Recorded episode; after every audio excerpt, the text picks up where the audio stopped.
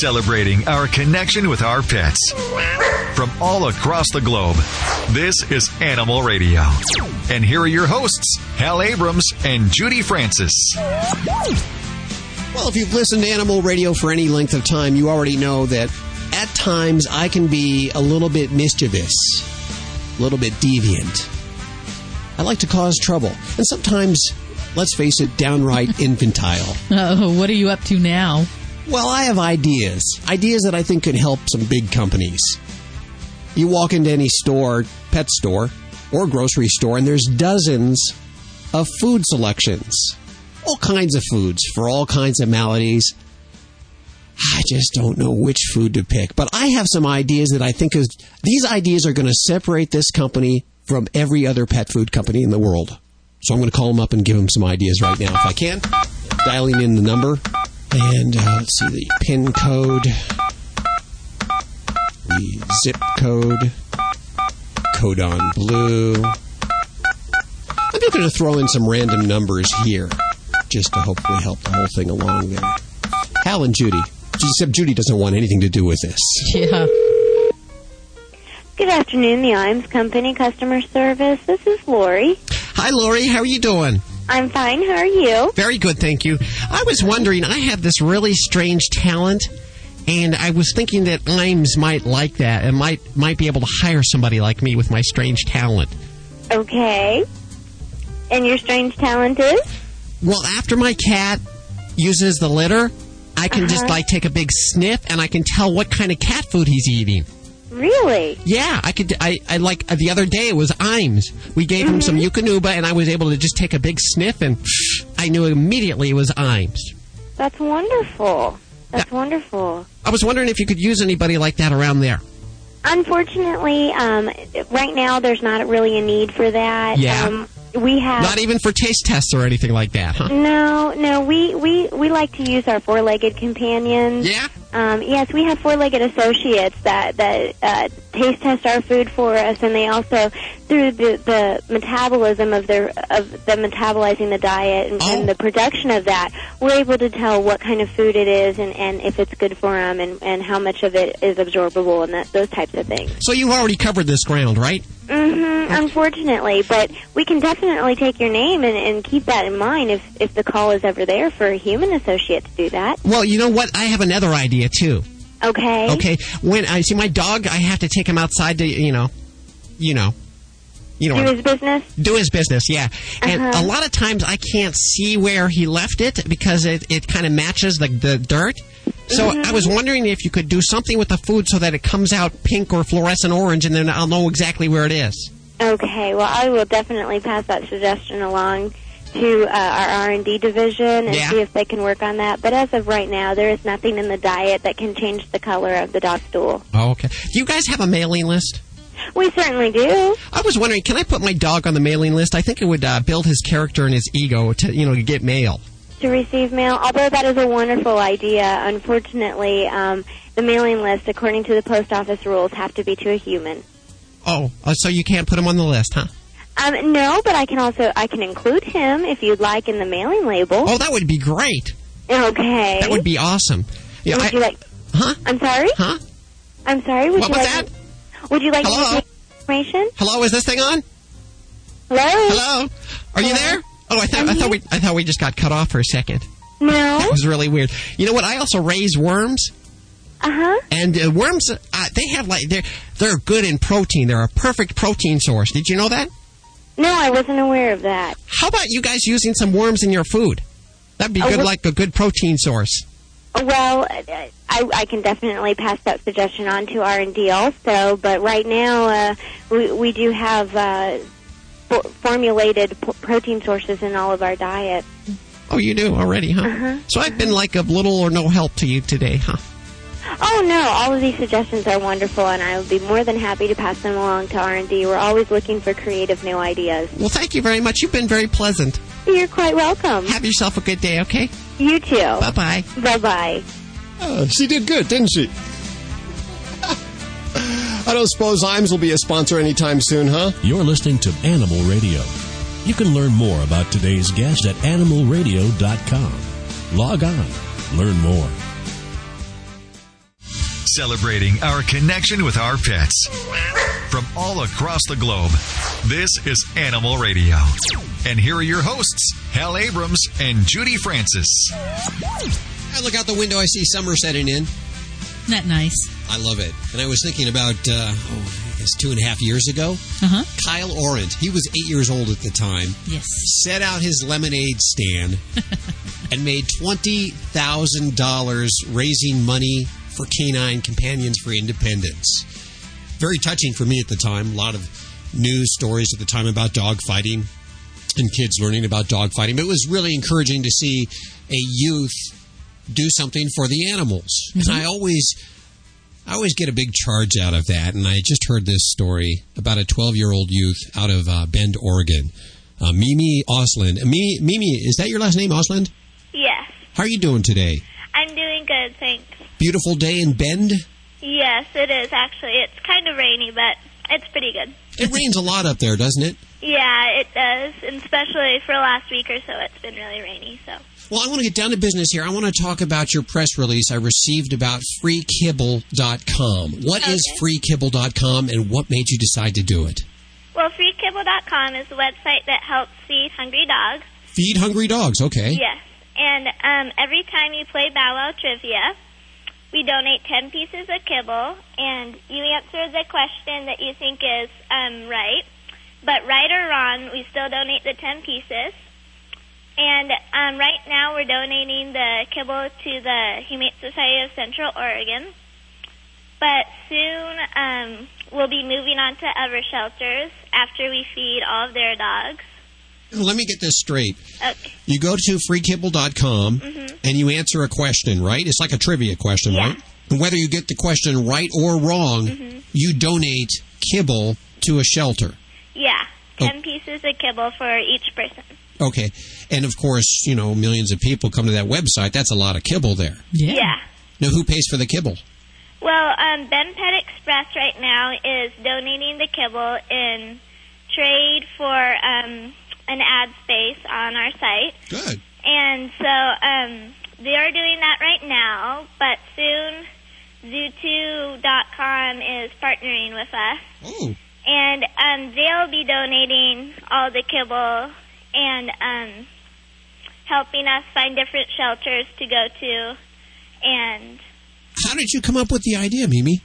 Well, um, I've always donated money and um, volunteered out at the Humane Society here in Bend, and um, I've always wanted to do something a little bigger. Mhm.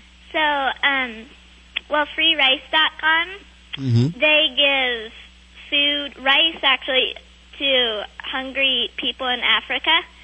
And um, I got the idea that that would be really neat if we could do something like that for animals. Yeah. So you got the idea from freerice.com. Now, what about the um, the idea to trade out advertising for kibble? Whose idea was that? Was that your idea?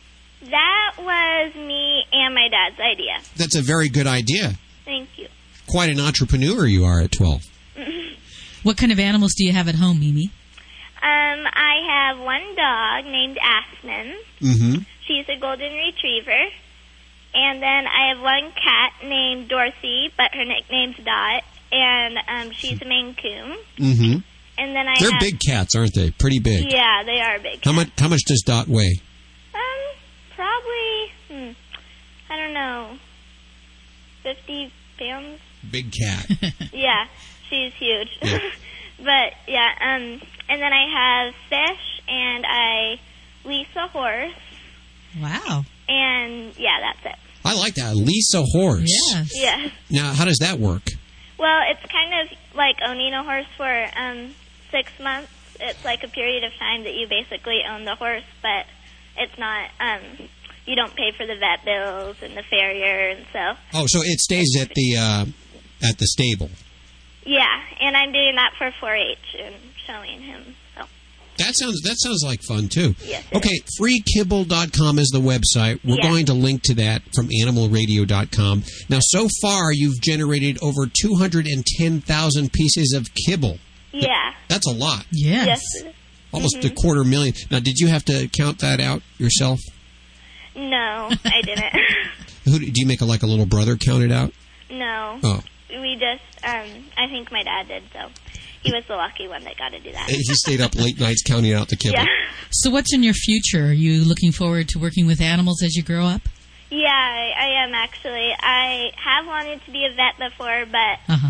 um, I don't think that's going to happen. I just that would be really hard to see all the animals, you know, being hurt, and It's bittersweet, I don't huh? think. Yeah, I don't think I could do that. But um, I might. I want to do a sanctuary when I get older, or something like that. Just, I'm not really sure yet, but I know it's going to be something with animals. So. Very good. Well, I think you're off to a great start using the internet right now. Okay, if you're driving along, freekibble.com is the website. We'll link to it from animalradio.com. Go ahead and just answer the question. If, even if you get it wrong, 10 pieces of kibble get donated to a, a wonderful charity. And then, of course, you're going to expand this nationwide. Is that what's happening? Yeah, that's definitely what we're shooting for. Okay, I want you to keep us up to date, okay? Okay, I will. Okay, are you at school now? Um, actually, I'm not. I stayed home this morning. You I'm stay. going- Okay. We won't tell anybody. Well, we'll, Okay. we'll let you get back to your uh, entrepreneurship, okay? Okay, sounds good. Thanks, Mimi. You're welcome. There you go. Isn't that awesome? I think that's great when kids get involved with animals. We need more of that. If you know of any kids that are getting involved with animals, we'd love to hear from them. The Animal Minute is brought to you by Urinoff, the number one vet recommended urine odor and stain remover. To purchase, visit www.urinoff.com. Urinoff, finally something that works. Dogs or cats, horse or emu, animals are people too. Waterbeds were a big hit in the 70s, but lately they're a big hit with cows. Dairy farmer Kirk Christie says his cows give milk while resting on waterbeds and watching a flat screen TV. He says the specially made cow waterbeds were a big hit with his cows from the beginning. They provide heat in the winter and cool them in the summer depending on the water he pipes in. Happy cows produce more milk, and since the waterbeds, milk production has jumped up 20%. Christie installed the TV because he said the cows were so used to just hearing his voice that when visitors came by, they'd get scared. Now they get a chance to meet new people on TV, and according to Christie, they like Oprah and Dr. Phil. He may be the only farmer offering his cows TV entertainment, but the waterbeds are here to stay. According to the manufacturer, there are over 150,000 cow waterbeds being used, and more orders are coming in every day, causing a lot of cows to ask, Hey Elsie, what's your sign?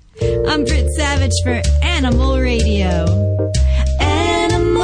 Animals are people too. Animal Radio. There's lots of reasons to need a urine odor and stain remover. Your dog's afraid of thunderstorms. Cat hates being alone. You've moved into a new house. But there's only one reason to buy Urinoff because it actually works. Urinoff's high performance formula gets to the source of the problem and removes it permanently, even cat urine. Many odor removers claim to work, but thousands of loyal Urinoff customers, even vets, swear by it. If urine odor is a problem in your home, reach for Urinoff, the odor remover that actually works. Available exclusively at www.urinoff.com or your local vet. Hey, Bloody, you know who Lassie is, right? No. You, huh? Lassie, the famous collie that saved everybody and saved the oh, day. Lassie, yeah, I'm sorry. He just uh, said with the uh, some British accent, I guess. it's my it's my American accent that's really throwing you off, isn't it? exactly, exactly. That's that surfer tongue he's speaking there. What do you have coming up today? Hey, I have today uh, talking about five quickest tips to turn any unruly canine into the peaceful pooch in the matter of seconds. Also, your medical questions at 1 405 8405 for our staff vet, Jon Provost. Who is he? Well, Timmy. Timmy from. Lassie, Timmy's in the well. Lassie, where are you? This child actor has grown up. He's doing wonderful things for animals, and he's going to be on the show today. Also from HGTV, Clive Pearce is back. What is this? His fifth or sixth appearance? Uh, at least he's a regular here on Animal Radio, and he's uh, heading up the new Design Star 3 is going to be premiering shortly. Also from ABC's Good Morning America, Dr. Marty Becker talking about feline heartworm. It's all right here today on Animal Radio. Did you know that dogs can get worm infections just from eating grass and that those same parasites can also infect humans? Ew, Thank goodness there's a safe and easy way to eliminate and prevent the major worms that infect dogs. Safeguard K90 Wormer. Just sprinkle it on your dog's food twice a year. And that's it? Yep. For more information, visit www.safe-guard.com. That's S-A-F-E-G-U-A-R-D.com. It's the best way I know to protect my dog and my family against intestinal worm infections. Animal Radio is being brought to you by the American Red Cross, providing you with information and training to protect the dogs and cats you love. For more information, visit redcross.org or petcentric.com, a proud supporter of the American Red Cross. Hey, you want to keep a secret from your dog? It's the new fish sticks from Canine Caviar. They're good for your dog's teeth, gums, and also his achy joints. And fish sticks from Canine Caviar are 100% natural, completely digestible, and contain no chemical preservatives, additives, or fillers, and they're low in calories. But don't tell your dog that. All they care about is that they taste good. Get your dog fish sticks at caninecaviar.com. That's www.caninecaviar.com. Time is money, people. Celebrating our connection with our pets. From all across the globe, this is Animal Radio. And here are your hosts, Hal Abrams and Judy Francis. We are loaded for bear today, let me tell you that. Timmy from Lassie. Timmy in the well? Yes. Wow. Jon Provost is going to be joining us today. He's grown up just a little bit. Just a little. Also, Clive Pearce from HGTV as he kicks off another season of, uh, what is that, Design, star? Star 3. That is like your favorite program, isn't it? I'm hooked. Also, ABC Good Morning America's Dr. Marty Becker and uh, dealing with heartworm with your felines. Actually, they can get heartworm, and it can be just as fatal as it is with canines. But first, let's go to the world famous Russian dog wizard. That, of course, is Animal Radio's very own Vladi. Hey, Vladi, how you doing? I'm doing wonderful. How are you guys? My KGB sources told me so you guys were out of town a couple of days. Am I right? You know, I'm a little worried about your KGB sources. Am I being watched in the bathroom? you should. Uh, you, you should be worried because I gotta tell you, but from my experience working with them, they steal everywhere because Russians very barely change their friends or enemies. Mm. Okay? And they still have a big ears, sharp eyes, and the long hands. you used to train dogs for the KGB to jump from planes? Oh, that's that's one of the things. what, what else did you teach them? Uh, we were teaching them to aim with using the system of sounds, aim them for the targets, so they knew how. Remo- we we could we could uh, from the miles control them left, uh, right, forward, because they have a cameras on themselves. They they put the cameras on the dogs. Yes, we had a camera attached to them, Uh-huh. uh, and also they had Sochin to collect the um, uh, collect Sochin. Um, what is it? Um, taste, the air uh, scent or Oh. air. Uh, te- yeah, and from the soil something. I don't know how to put it in English, but uh, that's what we did. And and another thing was, um, uh, you know, Russians. Um, scientists are great, and especially you know because math and physics school is so strong there, they're really genius. So a lot of Russian engineers were underpaid and had tendency to have a big mouth, you know, for the good money. We're not- going to tell who they who they were telling those secrets, but I gotta tell you, it was the problem. So could you imagine? You just uh, went for the lunch break, and you know, and in Russia, if you see that, it's like street dog, like mud, uh, uh, like in your in your on your plant or something. N- nothing really. It's it's it's nothing special, you know. So the dog's approaching to you, you petting them and keep conversation and whatever you're talking about. And you know what? It's a spy dog. He They- got a camera on his They had a lot of spy And a dogs. huh? microphone. And you would you, you were you would train the spy dogs? Were you responsible for training the spy dogs? Yeah. Uh-huh. mhm. Wow. You hate me now after that? No, I don't. Watch, watch Mika. She, she might know something. I'm intrigued, actually. I want to. I want a spy dog. You want a spy dog? Yeah, I want a spy dog. Who you want to spy on the hell? On the So hell. Yeah, so be careful. America, wake up, listen up. Here is the Vladi. I came, as you know, from Russia with, and I train the dogs all over the world for Red Army, KGB. That is why I'm so confident that I can help you too. So if your dog is taking you for a walk, barking, chewing you out of your house, biting maybe, or growling on someone, there is a hope. With the magic of the Russian dog wizard, we can hear an animal radio. We will fix one dog at a time with education, laughter. One eight six six four zero five eight four zero five. This is the Vladi exclusively for the animal radio. You're screwing in calls over there. You have uh, a I have bunch a- of calls lined up, don't you? We're ready. Of course, because when Vladi talks, everyone is listening. Okay, and we deal with problems one at a time. So if you're on hold, hang tight for a second. Caller, who is this? Hello, Yes, what is your name?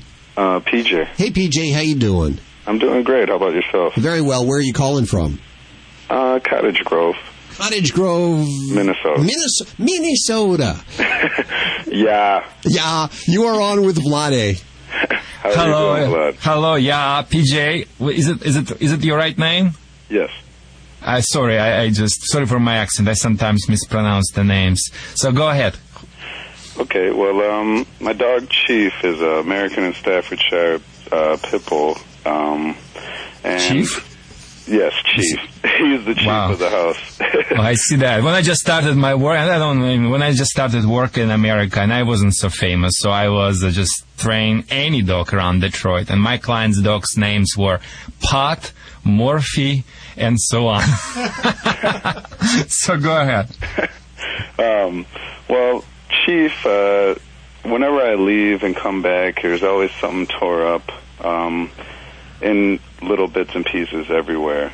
Um, and it's, you know, I mean, I have long hours. I mean, eight, eight hours a day, usually nine to five. And when I come home, it's, it's always something torn up, and Okay. might be too excited and pissed on the floor. No, uh, yeah, he, he has separation anxiety. It's very common. How old is him? Uh, he's about a year and maybe three or four months. How long does it start, this problem? Um, it started. It it it's been happening ever since I, ever since I got him. So I you just mean, put well, just recently he's been doing it more though. Okay. Did you try to crate him before you leave the house? Um, yes. And what happened? Uh, he. I don't know. I think he's too big for. Did you say put him in a kennel? No, I'm just asking you if you had that experience because some dogs you cannot put them in the crate; they will destroy the crate. But if your dog was okay in the crate, here's what I will do. Uh, your dog has a separation anxiety, so I would like, as normal I do, uh, give you aspirin for your headache and address the cause of this problem. So, uh, if you would be, if you would be my client, I will come in your home and I say, well, you know, when you leave your home uh, and your girlfriend is asking you or wife uh, where you where you will come back, you may say, why are you asking me? You know, I will be back. Or sometimes people even say rude. It's not your business. But when it comes to the dogs, we try to explain and explain every detail. Baby, I'm going to go around the corner, pick up the milk, and come back, and such and such. So the dogs, uh, you start, you, you already building separation anxiety even before you left, left the house. So you need to act in the opposite way, like the Taliban husband would act. He's not giving his wife kisses and hugs. He tells her, okay, go do dishes, go do laundry. And I come, when I come back, everything, the, the, the lunch should be, be ready, you know? Uh, Probably it's your dream wife would be that way. But anyway, I know in America it's not going to work really well. Yes, Judy? Yes, that's not going to work. I'm sorry. It's not going to, especially No. with you. Okay. That's why I have a Russian wife. Anyway, uh, so what you need to do, you need to no grieving when you, before you leave the house. Uh, 15, 20 minutes, don't even look at the dog. Uh, just uh, no touch, no look, nothing. Uh, what I like to do, I like to get the dog be tired before I leave the house because tired dog is the good dog, yeah? So what I'm going to do, I'm going to get your dog in the backyard. I'm going to uh, maybe um, uh, toss something the dog likes to chase or maybe put the toy on the rope and like a, uh, uh, connect the toy at the end of the rope, like the cat type of the fetching game, and try to move this uh, pole or or stick all around, and uh, the dog gonna chase that toy attached to the rope. And um I'm going to also do maybe some obedience training, putting maybe some heavy weights on your dog, uh, as far as put the by the backpack, back doggy backpack from any pet store. Put in the pocket a couple of uh, vodka uh, Aquafina for the for the weight. Uh, so it will be some weight. And after let's go, sit, stay, calm down. I want to make sure I'm gonna uh, uh, do a lot of control exercise as far as sit, stay for one minute. Because it takes as much energy like one mile to run. I'm going to teach the dog walk without pulling on the leash. It's very important. The dog is ahead, turn around momentarily and flick your wrist, snap the dog in the opposite directions and come back. Do it several times unless the dog will walk with you perfectly. That's the dog working. After all these things, trust me, the dog will say, just, you know, just like, get out of here. And I'm going to, especially your breed, they're so lazy. They're going to go get, get some sleep for a while. It's very advisable also to give him something delicious like a bully stick. You know what bully stick means? No. No, Judy, close your ears. It's a bully penis.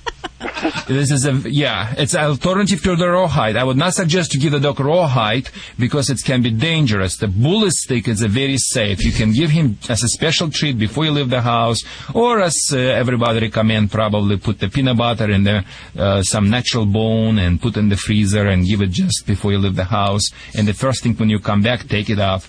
Now, I really suggest, and I would like to grab the pencil or pen and write it down. Buy CD by name K9 Lullaby. K9 Lullaby. People, a great CD. We did so much research on that. So much my clients, uh, dogs benefit from that. Turn it on before you leave the house. The dog will just sleepy. Uh, ProQuiet product is amazing based on L- L-tryptophan amino acids. Very holistic, natural. ProQuiet. So I would use two of those things as the part of complementary approach. And uh, I, when I come home, I will not give him kisses and hugs. I will just totally ignore that dog. And for 15, 20 minutes before I get back uh, in rapport with him, I also may want to break the day by hiring somebody else, like uh, maybe pet sitter for a couple of weeks, or somebody will come in your home uh, for the first couple of weeks, so the dog would attach on somebody else and detached from you.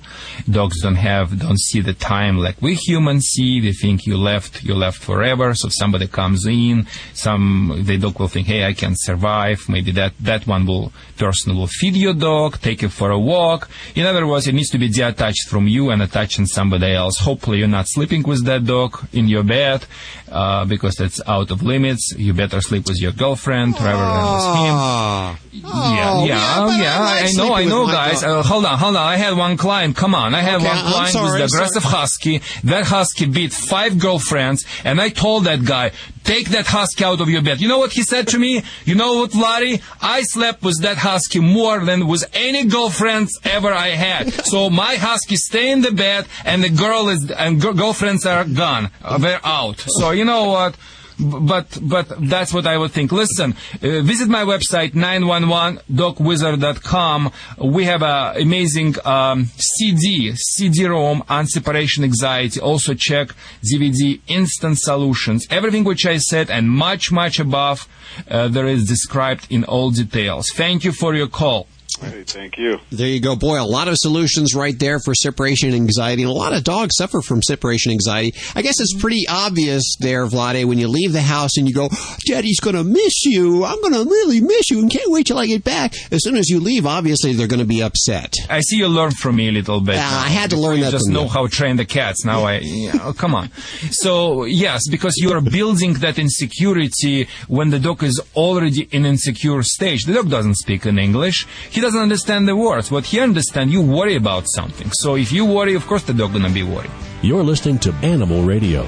You can learn more about today's guest at animalradio.com. Log on, learn more. This is an Animal Radio News Update made possible by the Simple Solution Natural line of 100% biodegradable pet care products. I'm Bobby Hill for Animal Radio. A settlement was announced last week in the lawsuits associated with the deaths of perhaps thousands of cats and dogs who ate food with contaminated ingredients. Canadian based Menu Foods, which makes pet food sold under 90 different brand names, was one of the companies sued. In April, they announced they were settling lawsuits brought by pet owners in the U.S. and Canada. The deal reached last Thursday will provide $24 million to people who incurred expenses after their pets consumed the contaminated food, which was linked to wheat gluten imported from China. A judge has to approve this settlement during a hearing in U.S. District Court. If you're feeling stressed, take a pet instead of a pill. That's what many studies have shown. In Britain, Pets Instead of Pills was launched at national hospitals where patients were given money to spend on pets. The pilot program showed pets save the national healthcare system millions of dollars a year. U.S. physicians have used dogs as therapy for years with positive results. Researchers at Texas Veterinary College found elderly patients who have dogs visit the doctor less frequently and have lower blood pressure. While the practice of including animals as therapy is popular in Europe and the U.S., it is just now gaining recognition with physicians in Russia. A Santa Fe Springs tortoise is back home after being AWOL for two weeks. The 60 year old pet went missing from his family's California backyard and was picked up by a woman who thought Little Joe was her missing turtle. Then she read about the wayward pet who'd been with the Stenson family since the mid 1950s. The woman quickly contacted the family, and Little Joe is said to be home eating grapes and hibiscus flowers. I'm Bobby Hill for Animal Radio. Get more breaking animal news at animalradio.com. This has been an Animal Radio News Update brought to you by the Simple Solution Natural line of 100% biodegradable pet care products. Get more at animalradio.com. Does that pesky pet stain keep reappearing after you've cleaned it with a household cleaner? Try Simple Solution Stain and Odor Remover. Simple Solution is formulated specifically for pet stain and odors. The unique enzyme and probacteria formula breaks down the glue-like proteins in pet urine, then absorb all the leftover particles, leaving your carpet completely free of harmful residue. So no more magical reappearing acts or pets returning to the area. Simple Solution products are available at pet specialty stores nationwide.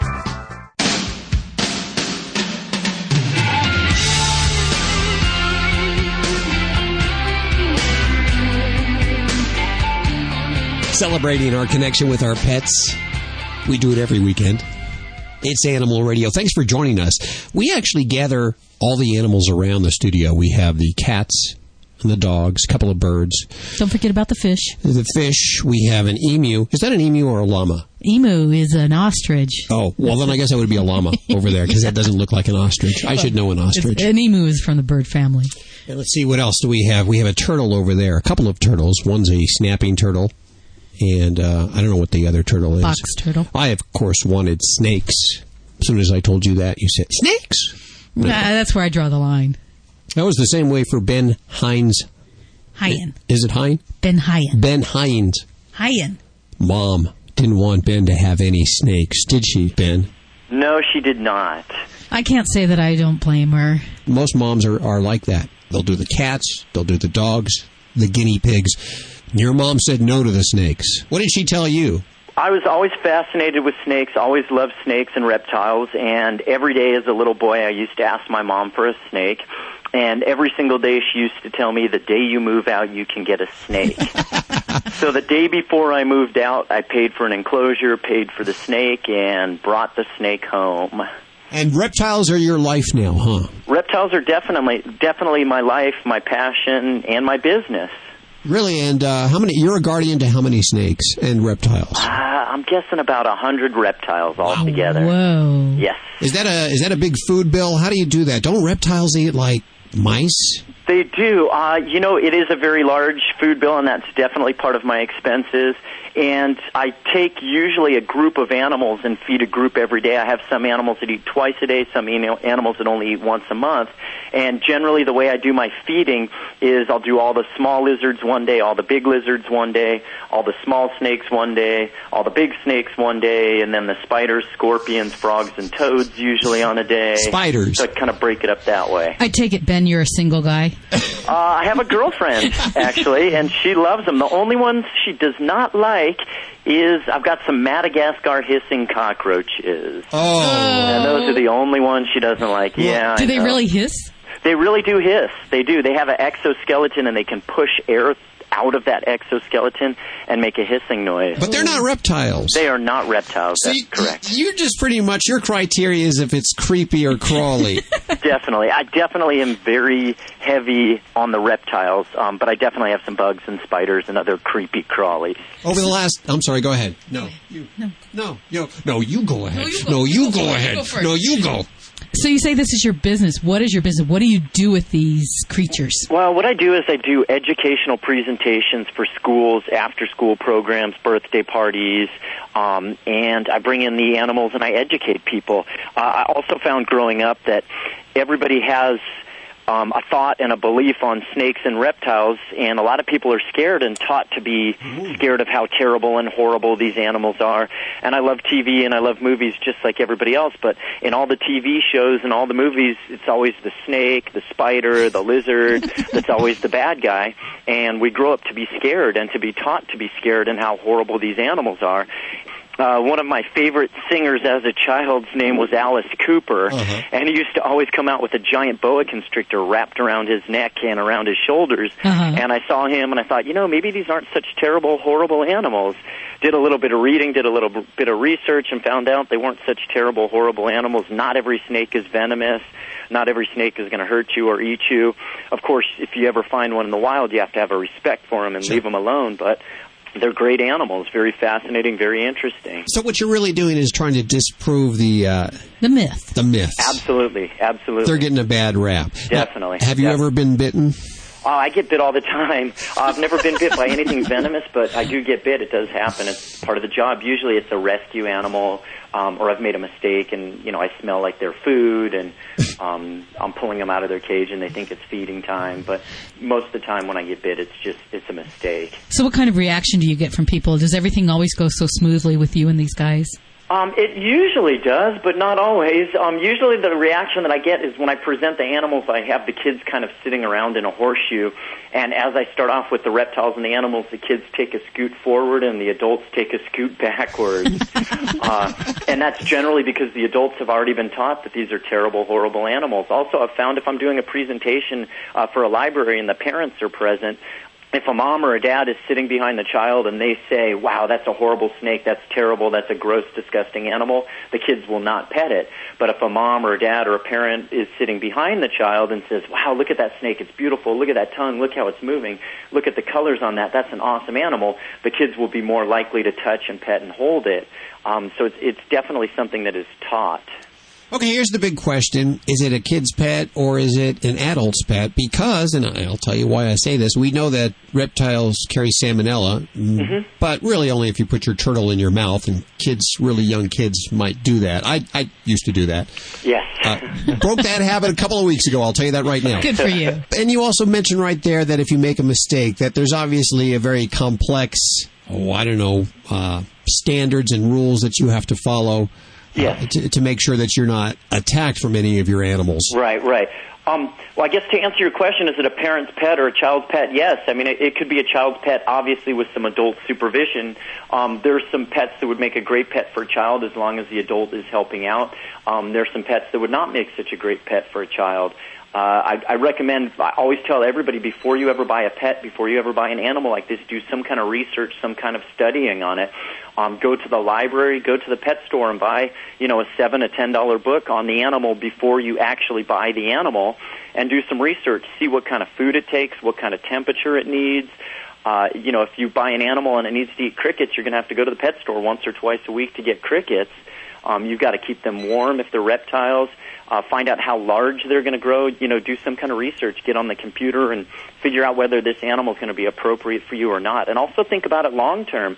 You know, if you buy a, a baby Burmese python that just hatched, it's a real cute animal and can go in a small cage. But eventually, that snake is going to get huge and it's not an option just just set it free make sure that you're going to want to keep it when it's an adult or find a place for it when it gets an adult so um What's the best starter reptile? uh, you know if i had to pick a starter reptile i would probably have to say a corn snake or a rosy boa if you wanted to get a snake um they stay pretty small they're usually pretty um friendly they're pretty forgiving in their temperature and how you take care of them um uh, as far as snakes go, then as far as lizards go, um, I have to say a leopard gecko or a bearded dragon Really? would make a great beginner pet. Mm-hmm. Um, and and it's not a no maintenance pet; it's a low maintenance pet. A lot of people get them thinking it's not going to take any maintenance, but it does. You still have to feed them. You still have to clean out their cage, make sure they have fresh water. So it's definitely something to think about when you get that animal. I had a gecko. It was very temperamental. Oh, was it? Yeah, yeah. I mean, after saying that, you know, there's some some leopard geckos that'll bite you every single time, and Uh-huh. um, I've got some snakes now that generally are not considered one of the friendliest snakes that are incredibly friendly. So, Are more people uh, going for geckos because of the Geico commercials? oh, definitely, definitely, yeah, for sure. and actually, I think that's a good thing. You know, it's putting a friendly spin on a reptile and making reptiles look friendly for for a change. Ben, where can we learn more? You have a website, right? Um, I do not actually. It's not um, not up and going actually, um, and I'm so specific to San Diego um, that I'm scared if we give out information on the radio, it's just not going to be appropriate or help people. Okay. Well, well yeah. Go ahead. Go ahead. No, I was going to say, Ben, is your mother real proud of you now? Does she visit often? Yeah, she does. You know, at first I thought she was kind of, she thought it was kind of strange, and then um, when I turned it into a business and started educating and working at the schools, and she saw the kids' reaction, um, yeah, she actually is proud of me, and she will come over um, and check out the animals. It's funny, she doesn't like the small snakes. Um, she's not scared of the large snakes, but she doesn't like the tiny snakes. So everybody's kind of got what they're scared of and their fears with reptiles and animals. Okay, well, you're going to have a website soon. We have a URL here. Can I give it out for the future? Do you know when Uh, it's the going radicalreptilesandfriends.com? Yeah. Okay, there you go. It's radicalreptilesandfriends.com. We'll link to that. If it's not up yet, hang tight. Check back in a few weeks. He's working on it. Okay. If, you know, he's got a hundred, at least a hundred reptiles to feed every day, and it, requires it. live crickets, uh, sometimes mice. It's it's not an easy job. He can't be sitting there working on the web all day. I'll tell you that right now. That's I'm true. sorry. I'm getting a little testy with the audience. I'm, I apologize. I'm sorry about that. Ben, we appreciate your time today. This is very cool what you're doing. We think that, yes, the reptiles are getting a bad rap, and we want it to end right now. And with You your help, it, you got will. it. More Animal Radio on the way. You're listening to Animal Radio. You can learn more about today's guest at animalradio.com. Log on, learn more. Did you know that dogs can get worm infections just by eating grass and that those same parasites can also infect humans? Protect your dog and your family by deworming your dog twice a year with Safeguard Canine Dewormer. For more information, visit www.safe-guard.com. That's S-A-F-E-G-U-A-R-D.com. Buddy, don't do that. Don't worry, lots of dogs eat grass. Didn't you hear? Dogs can get worm infections from eggs and larvae in the grass. Those parasites can even infect humans. I know. That's why I give my dog Safeguard Canine Dewormer twice a year. It's a safe and easy way to eliminate and prevent the major intestinal worms that infect dogs and to protect my family against infection. Where can I find out more? Just visit www.safeguard.com. That's S A F E hyphen G U A R D dot com. Hey, you want to keep a secret from your dog? It's the new fish sticks from Canine Caviar. They're good for your dog's teeth, gums, and also his achy joints. And fish sticks from Canine Caviar are 100% natural, completely digestible, and contain no chemical preservatives, additives, or fillers, and they're low in calories. But don't tell your dog that. All they care about is that they taste good.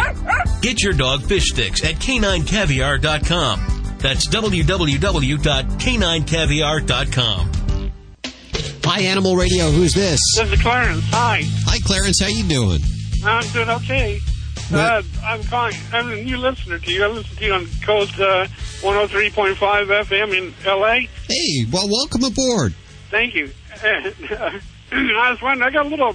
It's more of a nuisance than it is anything else. With my uh, cat Shadow, he's a three-year-old uh, black short-hair uh, male, and I adopted him from the animal shelter.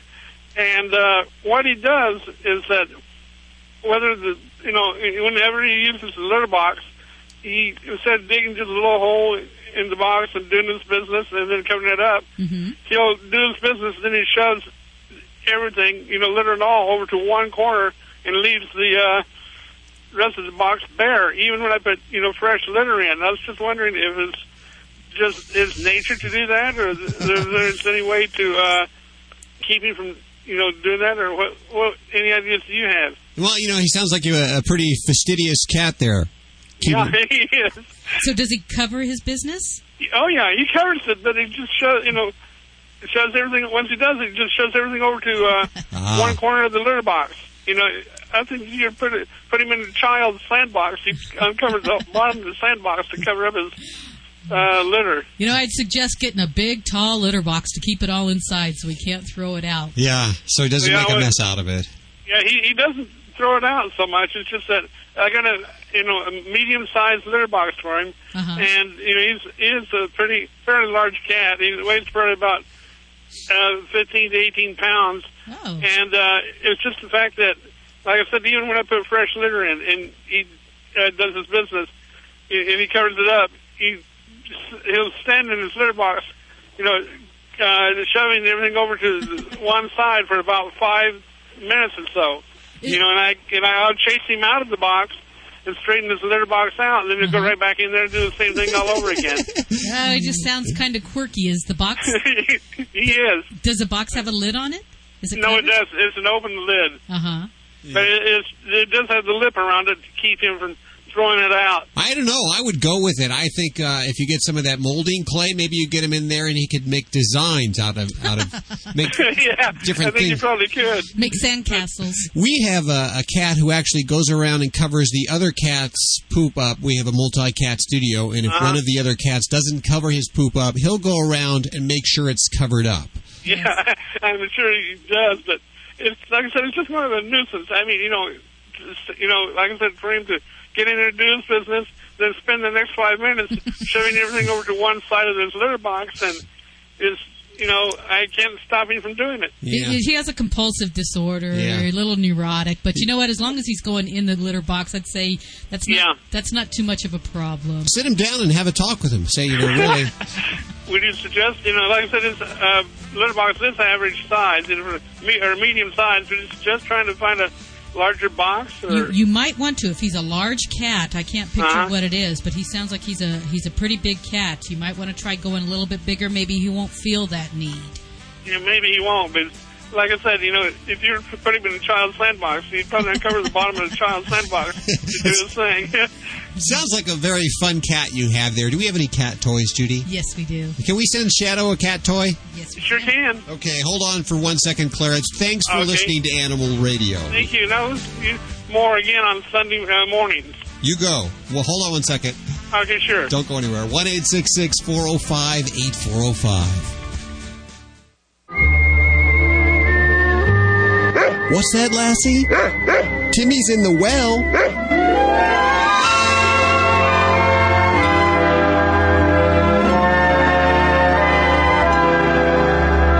I used to watch that show all the time, and I'll tell you. Remember when Lassie was on? Uh, the collie was big. Everyone, everyone had to have a collie. Don't Oh, see that so much anymore. Though. No, you don't see it. Not like it. You know, it's always the dog of the time. If it's the Huskies and the you know eight below zero, it's always the 101 Dalmatians. Whatever's the movie of the time.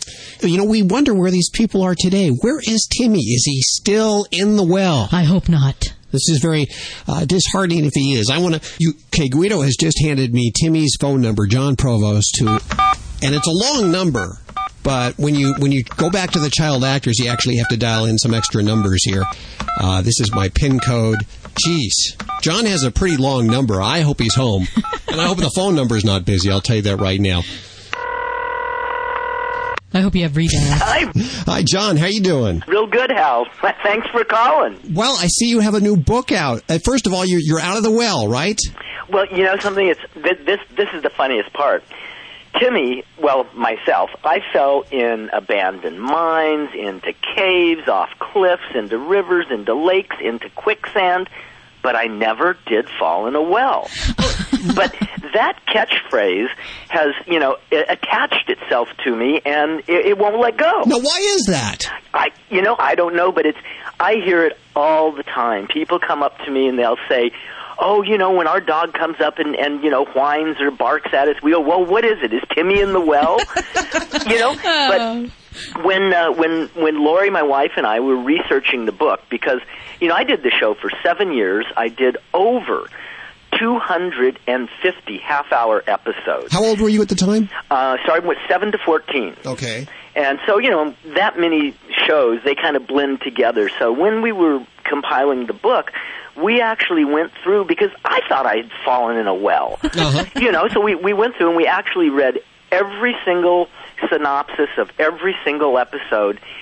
And Timmy never did fall in a well. What is with that? I, I don't know, but you know, like Letterman or or Jay Leno, at least once a month they make that reference. So it'll be with me for the rest of the life. Well, but- now when people come up to you and say that, do you just like want to slap them senseless? well, no, because how I, I mean, I thought I did fall in a well. but you know, I guess we all do at times in our lives fall in wells that we have to, you know, we have to get out of. So, uh, so that's why we decided to have it as the title of the book. Well, you know, you may be very familiar with this, uh, also a child, not a child actor, but Kyle Orant. And he went out a couple of years ago and he raised 20 grand uh, selling lemonade. And he gave it to an organization called Canine Companions for Independence. Oh, yes. Close and near, near and dear to your heart, huh? Very, very, very much so. Um, I've, uh, well, Canine Companions for Independence is a national organization that supplies service dogs to people that have disabilities other than blindness. And I've been on the Northwest uh, Board of Governors for, well, actually, a little over 20 years.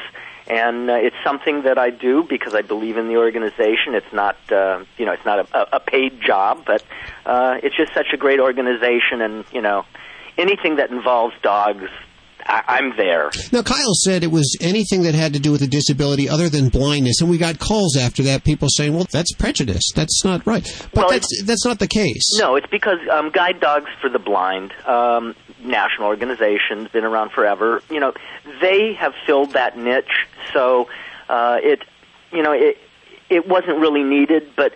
Um, we supply dogs to people that have that are, might or say hearing impaired Mm-hmm. or uh, wheelchair bound, um, or you know even just a, a companion dog. But uh, you know, like I said, guide dogs for the blind. They they really have filled that niche.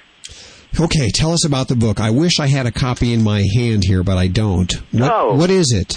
It is, um, well, it's my autobiography. It's Okay. like, you know, I, I mentioned I started Lassie when I was 7 Mm-hmm. but what a lot of people don't know is that by that time, I had already been in seven movies Mm-hmm. and some early live television. I worked with um, Bing Crosby and Grace Kelly and Jane Wyman and uh, William Holden and Anita Ekberg, Rod Steiger, Cameron Mitchell, Teresa Wright. I worked with all these people before Lassie.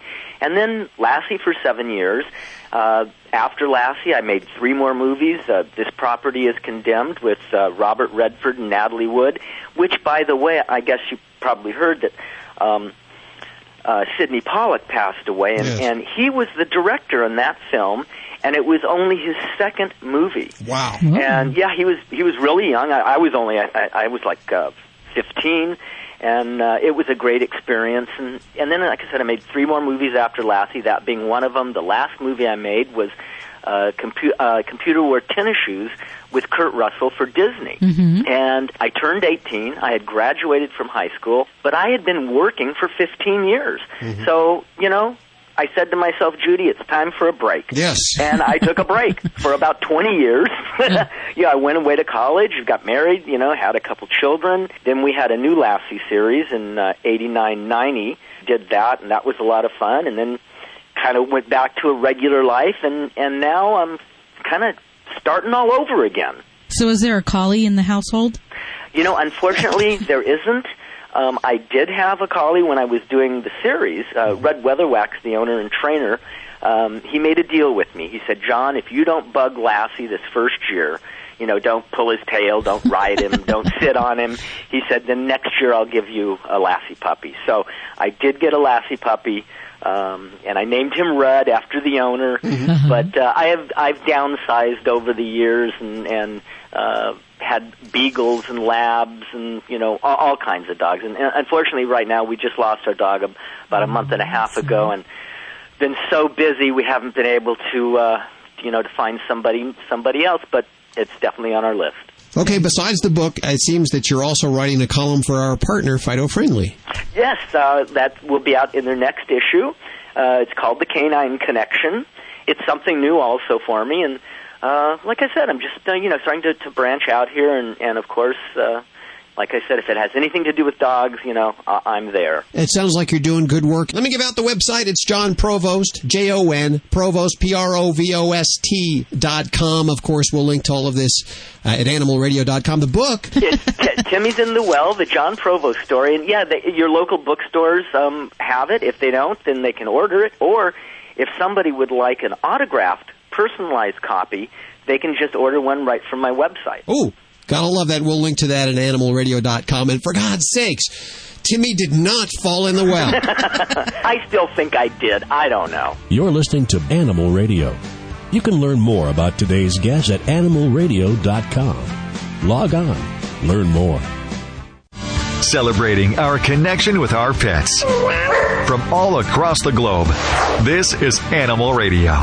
And here are your hosts, Hal Abrams and Judy Francis. From ABC Good Morning America, Dr. Marty Becker is joining us, and I brought him on because this is kind of important. We all know dogs can get heartworm, but can cats? Yes, they can get it, and not just outdoor cats, but indoor cats. And you might think, well, that's that's insane. How would they get it? Well, first of all, the transmission is not cat to cat, and neither is it dog to dog. It's carried by a mosquito. Wow. The mosquito gets this microscopic heartworm larva. You know, it bites an infected cat, and then it bites another cat, and it travels through their bloodstream and develops in their body, and it ends up in the the vessels of the heart and in the cat, but also the lungs. So, is in a dog, it's kind of a thing with exercise intolerance and you know a lot of coughing. You can hear something on the heart, but with cats, it's very tricky to diagnose. Nearly impossible just by symptoms alone, because they'll have you know kind of generic signs of illness. They'll vomit, they'll have lethargy, they'll have lack appetite, weight loss, coughing, asthma-like symptoms, and matter of fact, that's one of the most common things it's misdiagnosed as Oh. is feline asthma, when in fact it's feline heartworms. Is it fatal? It can be fatal. Um, uh, thing if I don't know if it, for the people that have never seen heartworms, just imagine spaghetti. It's they're long, they're much longer than the worms you would use to go fishing. They're thin, they're long, they're white, and to imagine those living in the heart, the vessels of the heart going to the lungs, and then the lungs just, you know, it's one of those things that almost creeps you out. But it, and, and this is true for a dog or a cat. It's especially difficult for a cat, but it's also very difficult and dangerous to, to get rid of heartworms once they have it in a dog.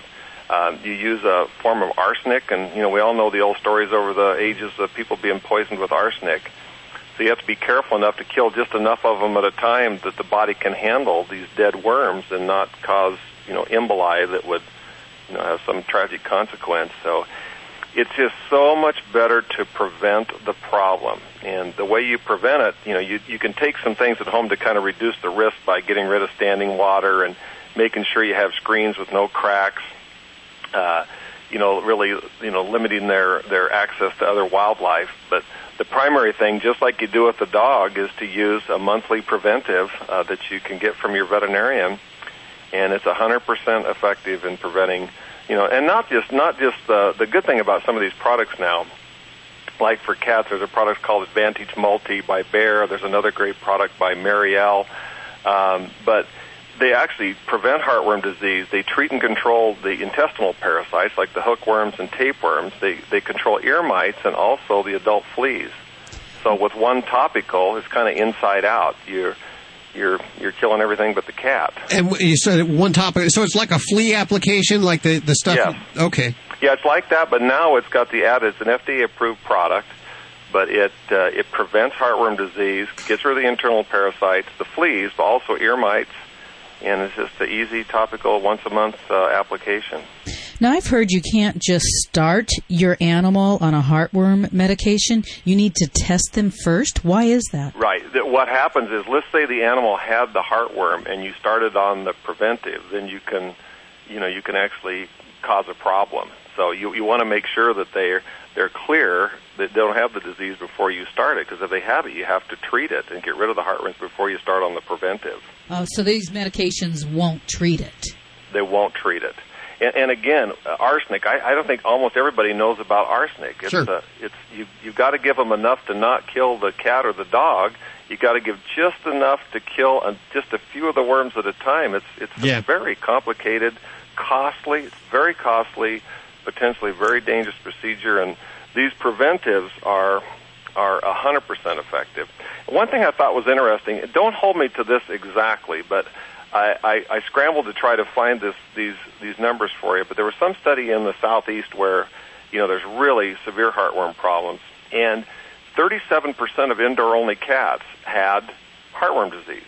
Wow. And so that means one of two things. Either the people, they really weren't indoor only cats, that they were indoor outdoor cats, or mosquitoes had gotten into the house. And uh, this is something else. It just takes one single mosquito uh, has the potential to cause feline heartworm disease. Prevention is your best medicine. Dr. Marty Becker joining us. PetConnection.com is the website. Of course, links to everything you've heard on today's show at animalradio.com. We'll speak to you again very soon, Doc.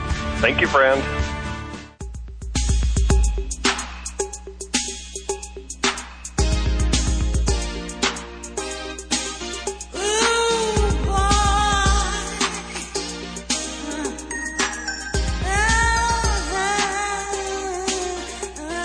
1 405 8405. It's Animal Radio celebrating our connection with our pets every Saturday and Sunday this fine station. And you know, the phones are open all week long. You should know that it's not just through the week.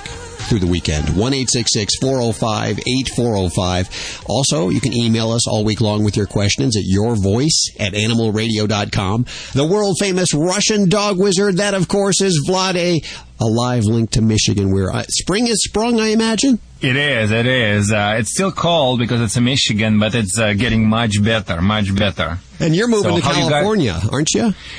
Uh, yes, yes. I'm planning to go to California and maybe just uh, train the dogs. I will put my couple of shoppers in my van. You know, one of my two years Mika and 14 years Alki. No, she. I decided to take her with me too. You know, she's old, 14 years old. You know, her personality really remind me of candidate John McCain. You know, you know, 14 years old. Sometimes hurts here, hurts there. Sometimes you know she doesn't see well, but uh, you know she's still very good on security. You know, you approach to my van, she will kick your butt. you know, so uh, one day maybe I will be running for the president of United States. could Will you vote for me? Yeah, I can do the show no better than Barack Obama. You know that. it's all about the show. You know, I'm the showman as well. Let's uh, take some phone calls. 1 405 8405. Hi, who's this? Hello. Hi. Hello, this is Earl. How are you? Hi, Earl. How are you doing? I'm doing good. Where are you calling I- from? I'm calling from Detroit. Wow.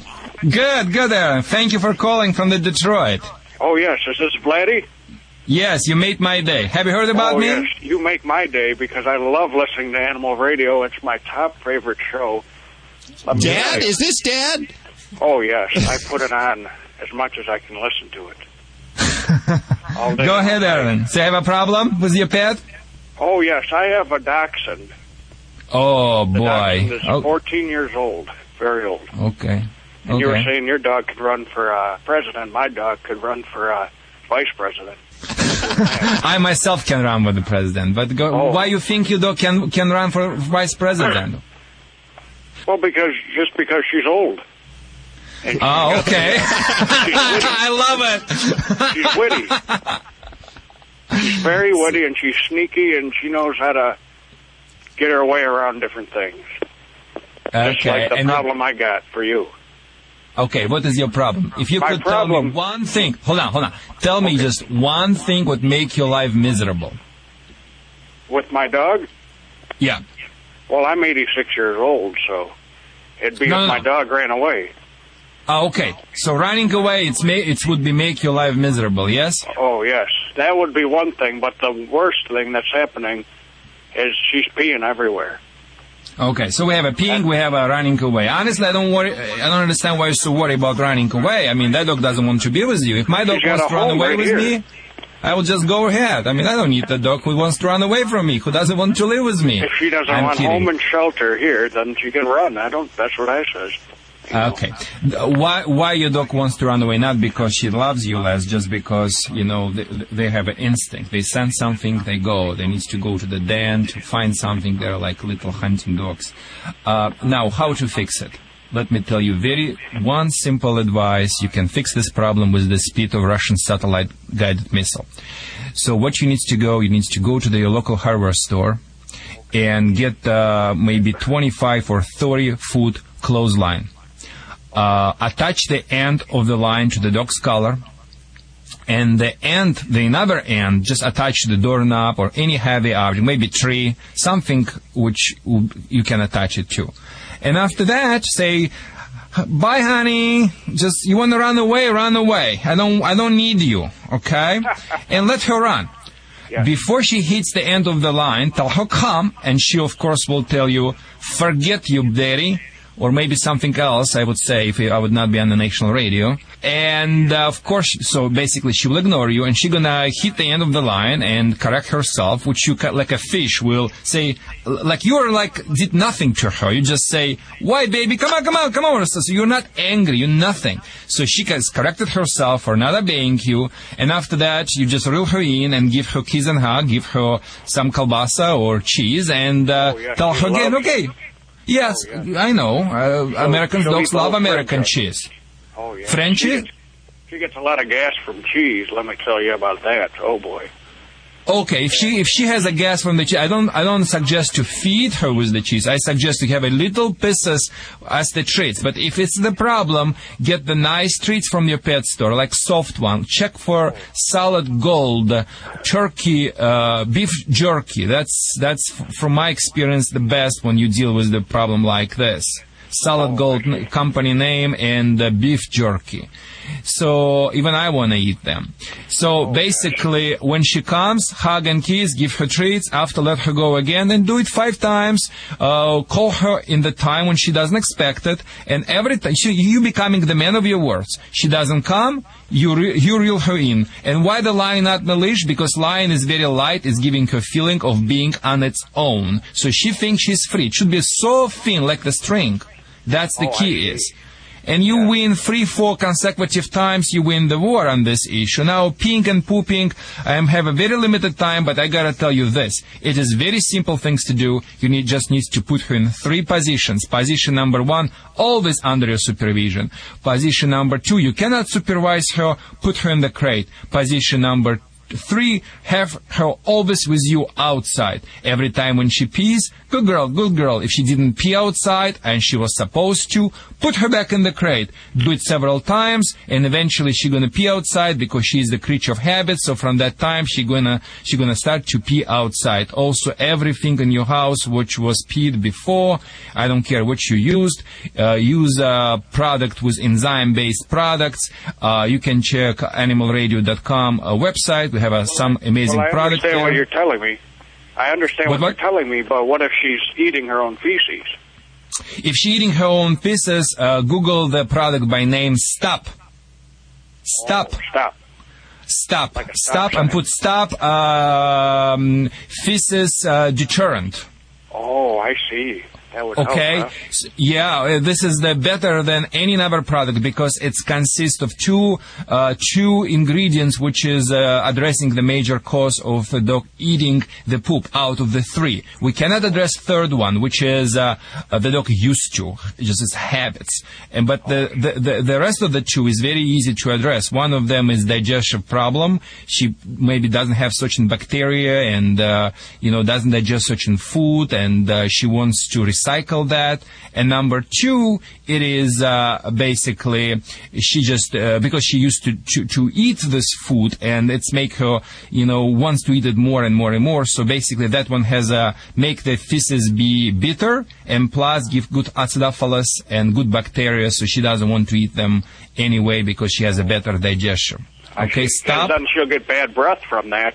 And then No, I she will not. She'll have a good. Sh- sh- Well, don't she kiss eats her. The feces, then she gets bad breath, and then I can't even bring her around the children because I can't stand it. Exactly, and that product which I said will address them both because it also has acidophilus, which is good bacteria, which will make her breath be good. Oh, beautiful. Okay. I hope that helps, Earl. You know what? I want to send uh, you one of Vladae's videos, Secrets of the Russian Dog Wizard. What, what, what do you have? Obedience for Life. We're going to send you if that's okay. Oh, beautiful. Thank you. Thank you for That'll calling help today. me. 1 405 8405. If somebody wants to get this DVD, they can get it from 911dogwizard.com. Listen to the news. Two dogs rescued from a locked car. Emergencies can happen anywhere, anytime. They can even affect your pets. In other news, a local policeman saved a cat today. Being prepared and knowing what to do can be the difference between life or death for you and your pets. The same Red Cross you know and trust is the leader in pet first aid preparation and education. Look for dog or cat first aid guidebooks with DVDs online at redcrossstore.org or contact your local Red Cross chapter for more information. The Red Cross is helping protect our pets. Flavocin keeps cartilage, tendons, and ligaments healthy and joints flexible. Hear what people are saying about Flavocin. Concerning my dog Zodiac, I started her on the flavacine um, probably about a month and a half ago. I have to tell you, for a 13-year-old German Rottweiler um, with spinal arthritis, she made a turnaround in less than seven days. We had thought that we would, might be losing her this year and have to put her down, but she seems to be really reacting to it very well. To find out more, visit www.yourolderdog.com. That's yourolderdog.com. Every year, there are millions of pets in animal shelters across the country just waiting for a loving home. I'm Mike Farrell with a very simple message. If you're thinking of getting a pet, please adopt. To easily locate your closest place to adopt, call Pets 911 toll free at 1 888 PETS 911. It's easy, it's free, and it gives a pet a second chance at life. Together, we can ensure a better future for our pets. For listings in your community, go to pets911.com. Pets 911, proud to be partnered with Animal Radio. Every once in a while, there comes along a special group of animal lovers that stands strongly in defense of the voiceless. Animal People is that newspaper for people who really care about the animals. Animal People's published 10 times yearly. The publisher is a nonprofit corporation dedicated to exposing the existence of cruelty to animals and to informing and educating you so that animal lovers worldwide can eliminate such cruelty. Your subscription is $24 a year and is 100% tax deductible. Get Animal People's fair and accurate investigative reporting from the industry watchdog. Visit our website at www.animalpeoplenews.org. That's www.animalpeoplenews.org to subscribe to the news for people who care about animals. Animal People. Subscribe today at www.animalpeoplenews.org.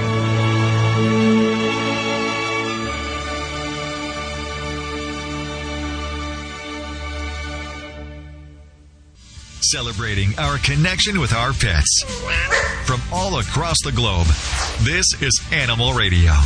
And here are your hosts, Hal Abrams and Judy Francis. He's there. He's waiting. We have him. Okay, let's uh, go ahead and hit line up. Line four, if you will. Okay. Clive?